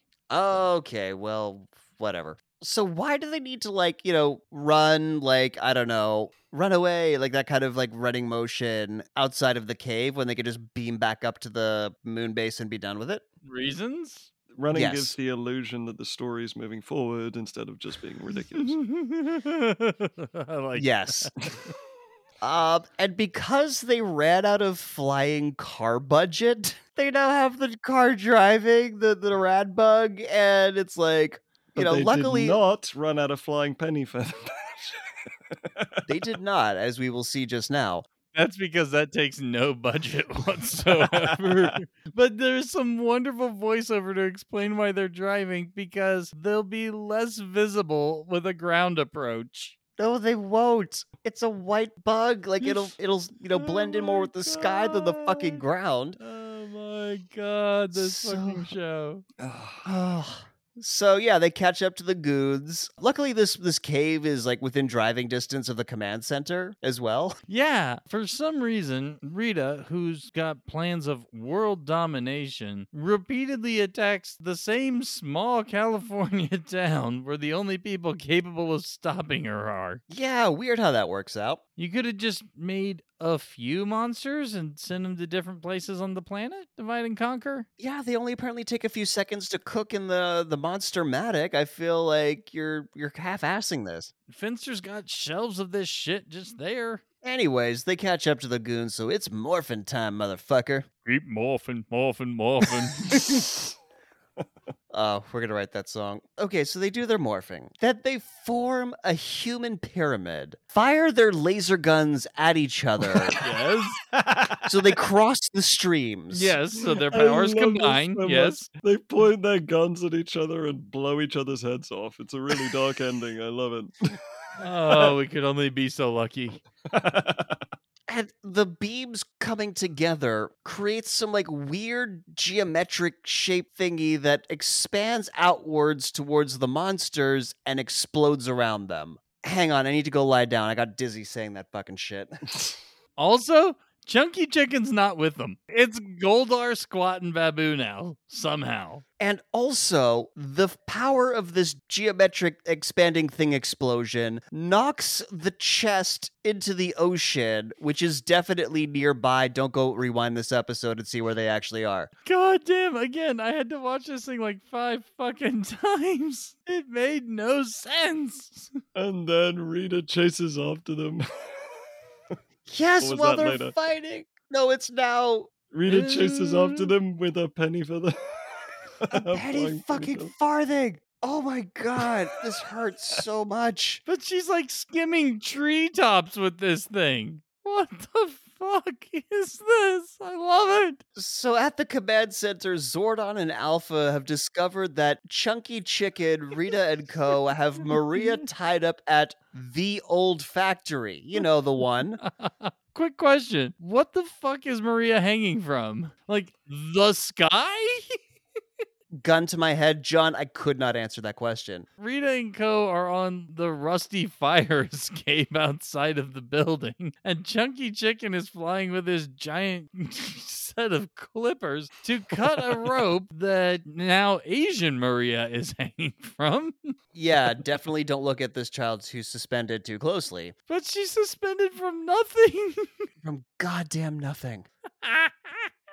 So apparently now the Power Rangers communicators are working. So guys, like let's say you're in this situation, right? You know, you're a Power Ranger and you got a child hostage situation. What is the best course of action? Uh, to get David Um, Hasselhoff. Shoot each other with our guns. Sorry, guys, you are both incorrect. It is called giant robots into, into action. You know what de-escalates a hostage situation? Giant fighting robots. yeah, because the rules. I mean, I, I seriously think we have to get in touch with uh, SWAT because there's a new negotiation tactic. yes. Gotta get Boston Dynamics on the case. Bring in the tank. Hey, as long as it has a super rad stereo system, I see no problem. Call it the Rad Tank. And oh my god, so because we don't get the awesome theme song for this summoning of the Zords, we get to hear their shitty, shitty sounds that they make. Like the T Rex sounds like a dying elephant. They all sound like various dying African animals, but yeah. I like to think the sound effects department killed a bunch of African animals. Why do you like to think these sort of Actually, things? no, That's I don't insane. like. I am picturing You said it. We have against my will. And that's what friendship's all about. So Chunky Chicken cuts the rope that's attached to something we don't know, but they go straight into making Megazord, right? They don't. By the way, Yeah. yeah. So Megazord catches definitely not a little Japanese girl. Please don't look too closely, Oh, but this cutting of the rope sequence is amazing. because they're cutting between like the Japanese footage and clearly the girl they got to play American Maria on a soundstage with just generic gray backdrop. Yes. Yes. oh, it's so And- bad. it's one of those things where like the strands of the rope break one at a time As the rope rope gets does. thinner and thinner and thinner yeah and it keeps cutting to rita who's doing like the little clippy scissor motions with her fingers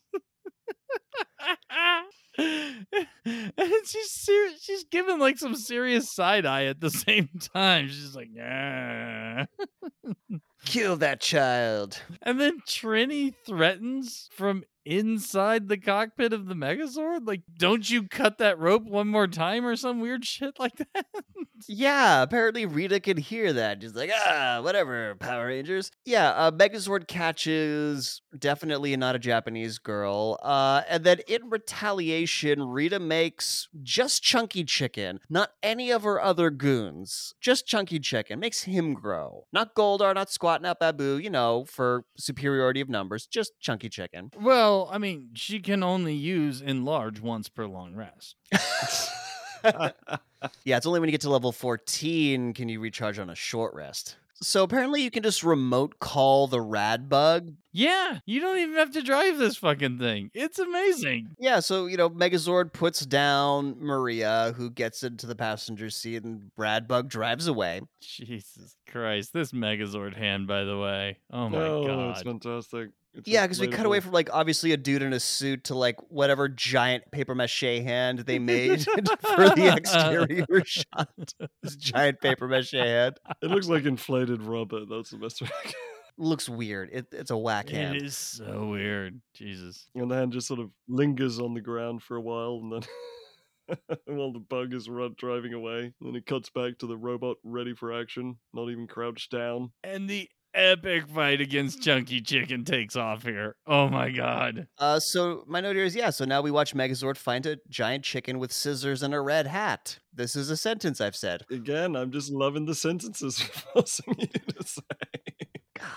I love that Chunky Chicken's scissors are ineffectual as a weapon, but very great at cutting open rifts in space. Right, yeah, it just cuts into space time to teleport behind Megazord and get a sneak attack in. But he only uses it once because if he used it more, that would just be, you know, unfair. And so they call down the power sword to fight Chunky Chicken and just kind of waves it at him. I don't think they even hit Chunky Chicken, and that is enough to defeat Chunky Chicken. Whenever they power it up, yeah, it never actually hits them. Back at the moon base, Rita's chewing out her goons for sucking. Goldar Yep. tries to blame Finster for making a lame monster, even though Rita expressly ordered it. In a manner where she knew exactly what she was ordering, like she has made chunky chickens in the past. Right. You know, Squatt and Baboo have nothing to say for themselves, and Rita yells at them to get her an aspirin because she's got a headache. Again? damn. Yeah, I, I know how you feel, Rita. I've been watching the show too. So at the community center, Ernie and the youths are watching a yes. a news report about the Power Rangers. yes. the new band, Ernie and the Youths.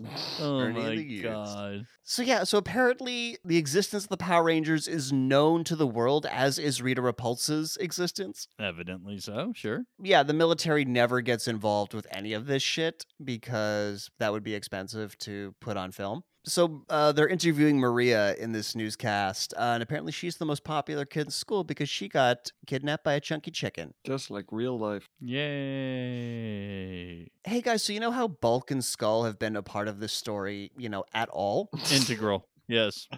yeah, me neither. Um, so apparently, You wouldn't stop talking about so again, because the business model of this alleged juice bar is Fucking insane. insane. Ernie has made a giant bowl of veggie chili just cuz. Yep. It's his famous special chili, and it just got finished. And so you know what that means?